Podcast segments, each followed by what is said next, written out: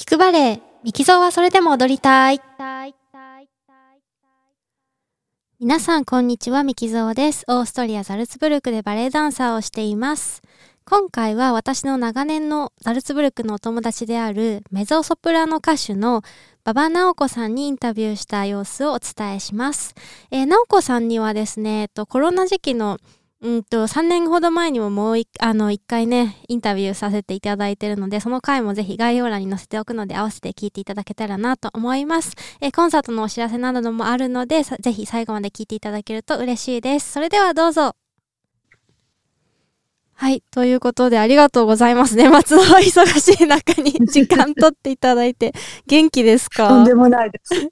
元気です。元気です。もう、ですもう日本帰って、ちょうど半年ぐらいですよね。半年そうですね。だから、えー、っと、7月？1、8、9、10、11、12。あ、本当や、ちょうど春6ヶ月が過ぎるところで、あっという間な感じです。本当飛びますね、時間が本当に。風そのようにれ。から、ねえ、秋が、こっちも、あの、仕事をしてる人たちと一緒に、9月早かったねとか、10月早かったねとか。感じでしたやっね。てます、やってます。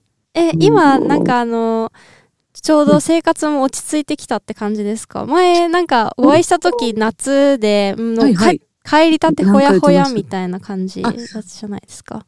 そうでしたね。うん。そうでした。うん、なんかまあ、新生活の体制がやっと整ったかなっていう感じで。なるほど。なるほど。そうです、そうです。うん、え、なんかこう、いきなりこう、ぶっちゃけた話みたいになっちゃうんですけど、あの、日本にこう、今回、結局完全帰国っていう形になったじゃないですか。はい。で、ずっとそのヨーロッパでこう、かご活躍されてたわけなんですけど、なんか日本はい。にこう、帰るきっかけみたいの、あありますか？す。はい。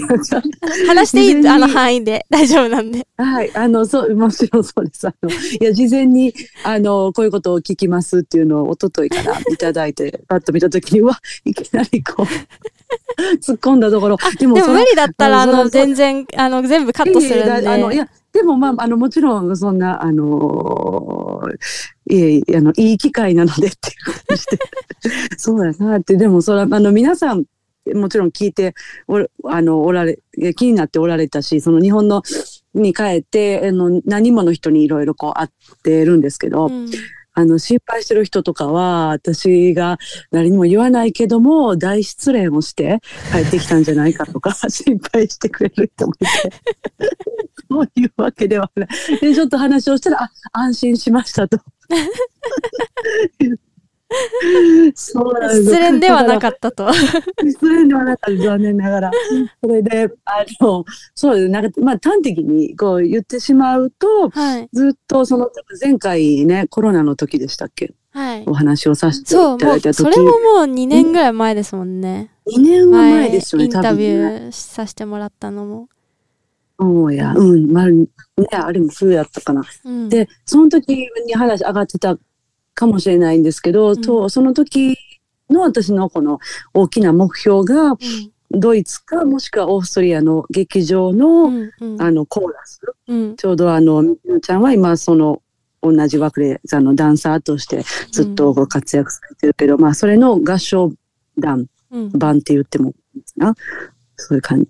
まああのちゃんと雇用される、あの安定して雇用してうん、うん本当生活は家から劇場へ、うんえー足を運んでで仕事内容は自分で決めるんじゃなくてあの、うん劇場が全部組んでくれて、まあ、で会社員ってことですよ。ね。フリーランスじゃなくてまあ、ね。まあそうですね。うん。あの音楽家の会社員というか、うん、でまああの劇場っていうのはやっぱりまあ日本で自分がしてこなかったので、まあ、すごい憧れがあって、うんうん、で、まあ、フリーランスとしてでもあのかの立場であのいくつか作品にだけはこう出たことあったんですけど、はい、こうちゃんと常勤で勤めるというスタイルにやっぱり憧れて、うんでそれでがあってやっとあの小さな劇場ですけどコーブルクっていうところに行っはいはいて、遊びに行かせてもらいました。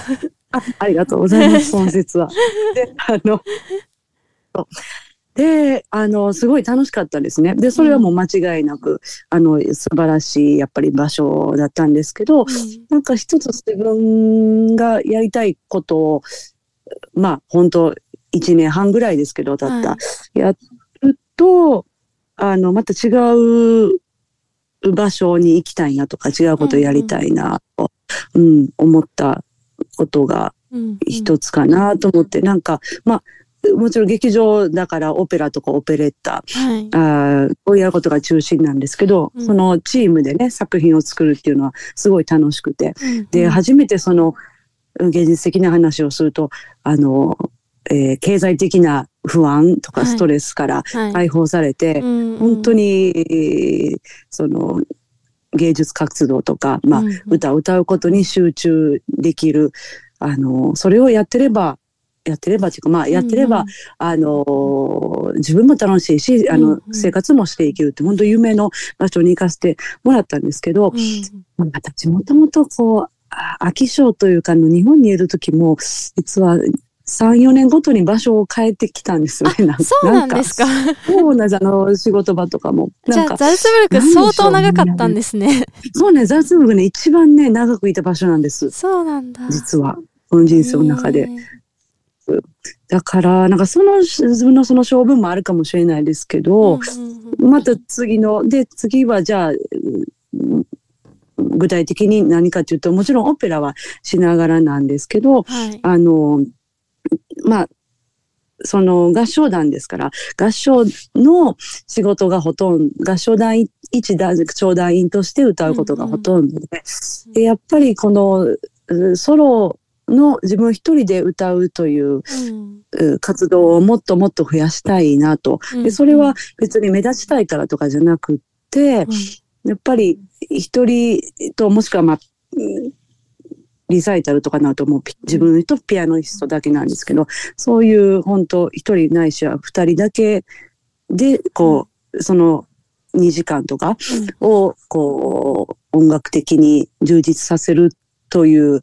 まあ難しいけど、そういうことを自分にか,、まあ、かっこよく言うと貸していきたいな、みたいなことを思って、で、まあちょうど自分が40歳になったとこだったので、うん、これからの10年後、20年後、どういう風な歌を歌っていきたいかなと思った時に、もちろん劇場は楽しいけど、それだけじゃ、なんか、まあ、本当もう欲しがりなだけなんですけど、あのまあ、縛りも多いですからね。会社員ですからね、言って。まあそうですね、もちろん、うんだから、もちろん自分が作品選べないし、そうそうそう。ね。あの、それはね、あの、もうね、それはどうなったって、もちろんいい面と、ちょっと大変な面とはもちろんあって、うんだから、その人それぞれに合った場所があるんだろうなと思って。うんでも、あの、これ、本当に、あの、コーブルクのその劇場に、えー採用してもらって、はい。自分で一回ここにちゃんと入ったからこそ、うんうん。こういう次の目標が見えてきて、はい。それがいらないまま、こう、不運にどこも受からずに、でもこう時期が来て、コロナも来てで、日本に帰らなくちゃいけないっていう感じで帰ってたら、うん、多分言い訳ぐちぐち、本当はもっとできたのにとか言ってたなぁとまあ思うので、一回経験したら。からこそですね。うん。だからすごい、やっぱ感謝はずっとしてるし、うんうんそれがあったから、本当またちやりたいことが、こう、はっきりとしてきたうんかなと。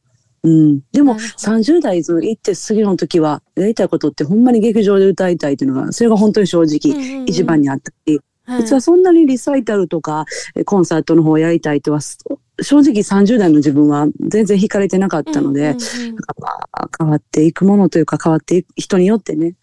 なるほど。じゃあもうご自身の表現を深めていくために、環境をちょっと変えるっていう感じですね。はい。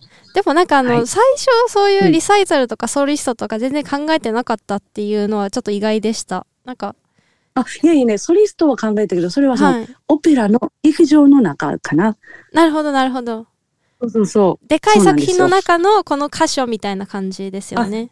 オペラのオペラソリスト。作品の中の、そうそうそう。うんなんかその、おとりあえず自分はもうオペラだけやりたいぐらいに、ちょっと乱暴に言うと。歌曲じゃなくて。そうそうそう。えー本当にそう、30代。まあ、だからこそ、もう勢いで来たというか、はいはい。もうそれするには日本じゃと思って、なるうん。ほど。だから劇場に就職たするためにじゃあまず音大に入らななみたいな感じで。うんうん。劇場、まあ、せ最初はその劇場のソリストとしてなりたかったけどみたいな。でそうそこに道につながるためにはこう逆算していって何をしていかなあかんみたいな、そんな30代やったかなと。え、なんかあの、ちょっと話、あの、もともと用意してた質問からずれるんですけど、なんでそんなはいにこう、オペラに入りたかったっていうか、歌曲とかじゃなくて。それはね、えっと、えー大学院で、はい京都の大学院で2年間過ごした時に、はい。あの、オペラを担当してくださった先生がはいて、その人との出会いが大きくって。なんかまあ、本当言葉で言うと、なんかありきたりですけど、まあ本当に分かりやすく解放ししてくださるというか、自分自身を。はい。はい。で、それはな、あーなんかな、まあ、その役、決められた役があってね、はい。何々役、何役、ね、その時だって。うん。だ自分ではないけど、でもその役をするために、歌はもちろん歌うし、動きもする、まあ演技もする。うんうん。で、しかもそれが自分一人じゃなくて、チームですよね。絶対一人でオペラはあんまりないから。はい。だから、なその世界がもう、なんせ、こう人生初めてっていうぐらい、こう、衝撃的ないい経験だったので、へああ、オペラ。ラしたいとそうかな、思いました。なるほど。え、ちなみに何のオペラだったんですか？その時は。その時は、あの、椿姫っあていう、あの、ルーディの椿姫のフローラっていう主役ではないんですけど、はい役な。で、もう一つ、はい。えっ、と、2年生で、それはドニゼッティな、さっきベルディってちゃんと言ったかな？すみません。ベルディの椿姫。はい。はい。で、2年で、ドニゼッティっていう人の作品の、はいピーア・デ・トロメイっていうすごいマニアックなものがあって、でもそれの、あの、男の子役を、まあ、したんですけどまあ、そういう中で、うーん、その本番がっていうよりは、本番までの過程の方がプロセスが、うん良、かったすごい印象的でした。へえ。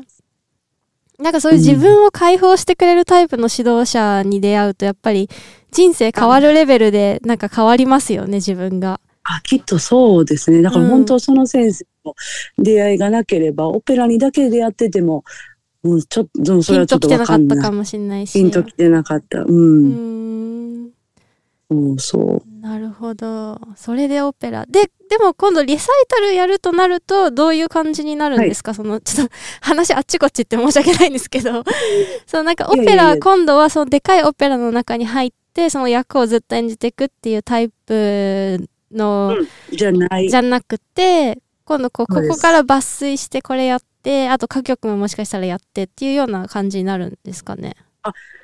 えっとね、今度のリサイタルは多分歌曲だけになるとあ、なるほ思どう。。なんか歌うんで、曲と、あ、すいません。うん なんか歌曲歌曲とオペラって大きく分けて、こうなんか違いみたいのがあったらちょっと教えてもらいたいんですけど。あはいそれがね、私の印象で、なので、はい間違ってるかもしれないんですけど、でも、先に言うと、その、私、歌曲を歌うのはもう、すごい、こう、怖かったというか、苦手意識が、そんなに違うもんですか？なんか、それそれこそ、あの、自分のイメージなんですけど、はい。オペラってそうやって役を演じたり、まあ、自分のまあし仕事というか、あの自分のい役割を果たすために、はい。いろいろ助けてくれるものがあるんですね。衣装もある、演出家につけてもらう演技もある、はい。で、仲間もいる。だかはいらその、はいはい自分が悪役にならなあかんかったら、いい役がいてくれるから、その対象ができるじゃないですか。うんで、逆もあり、うんいい役を自分は、あまあ、なんていうかな、ヒロインをやれるとしたら、うんそれをこう、妬むような役がいるからヒロインが引き立つじゃないけど。はい。でも、歌曲は一人とピアニスト、自分とピアニストだけで全部をそれ出していかなあかんから難しいですよね。ああ、そういうことか。そのなんか他の人との対話がないからってことですかね。そうですね。そうです。で、何も助ける、物理的に助けるものもないから、うんうん。そうですよね。簡易的な照明とね、シンプルな衣装で出るんですもんね。ここに木がありますって言ってもそれで見せなあかんから。なるほど、なるほど。うん。だから、自分がこう自信がなかったっていうのでもちょっと敬遠してたかな。うん行くのはもちろん好きだったんですけど、実は。はい別に嫌いじゃなかった。なんか自分、いや、要せえへんなっていう感じで。それが、それをやってみようと思ったのって、なんか、あの、ターニングポイント的なものってあったんですか？そう、あの、まあ、少しずつは実は興味は、こう、年を取るとともにあったんですけど、でもはい実は決定的やったのは、ん去年ね、去年の夏に、はい。あの、久しぶりに帰国したんですね。うんうんあの、コロナ明けで。はいで、その時、あの、日本人のすっごくこう、信頼できる友人がいて、うん親友でで、その子が、えっ、と、決まったピアニストと年に一回ずっとリサイタルをしてて、はい。でそれを聞いたんですけど、3年ぶりに。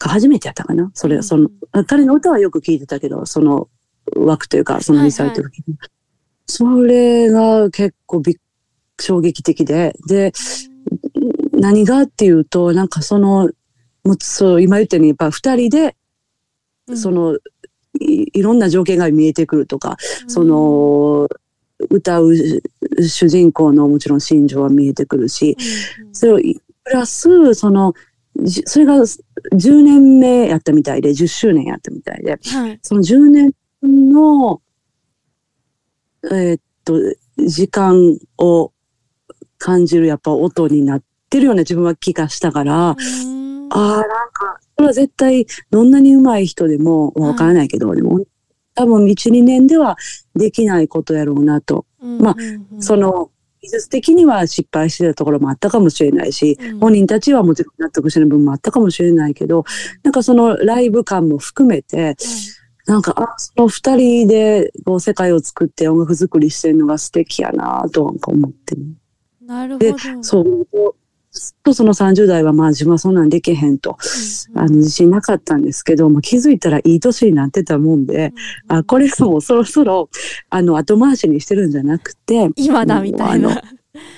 もう始めないと、だからもう、まあ、今度のリサイタルも、もちろん完璧な演奏は多分できないと思うけど、まあ、それでも、こう、ドイツ語で言うとこの、こう、プローベしていくというか、い出していくことを、試して試して、うん。ということも、もう、もうそこは、あの、もうプライドも何もないんだから、そもそもそんなにね、守るもんもないし、あの、はず、なんやろ、自分の弱いところも、下手なところも、あの、さらけ出して、まあ、それでもお客様が、あの、優しく見守ってくれるなら、っていうぐらい、まあ、で、いいかなと思ってきたっていうのがあったかもしれないですね。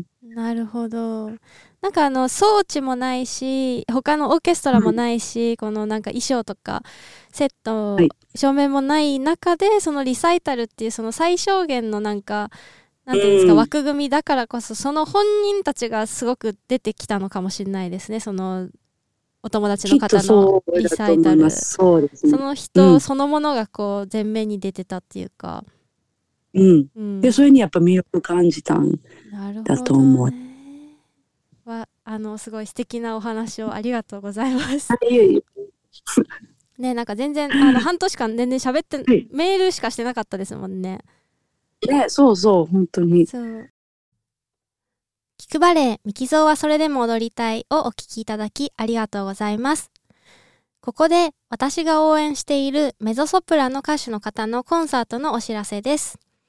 2024年3月14日木曜日19時より大阪市立安倍の区民センター小ホールにて馬場直子帰国記念メゾソプラノリサイタルが開催されます。直子さんには私のポッドキャストに何度も出演していただき、たくさんインタビューさせていただきました。えご興味のある方は概要欄のリンクから詳細をご確認ください。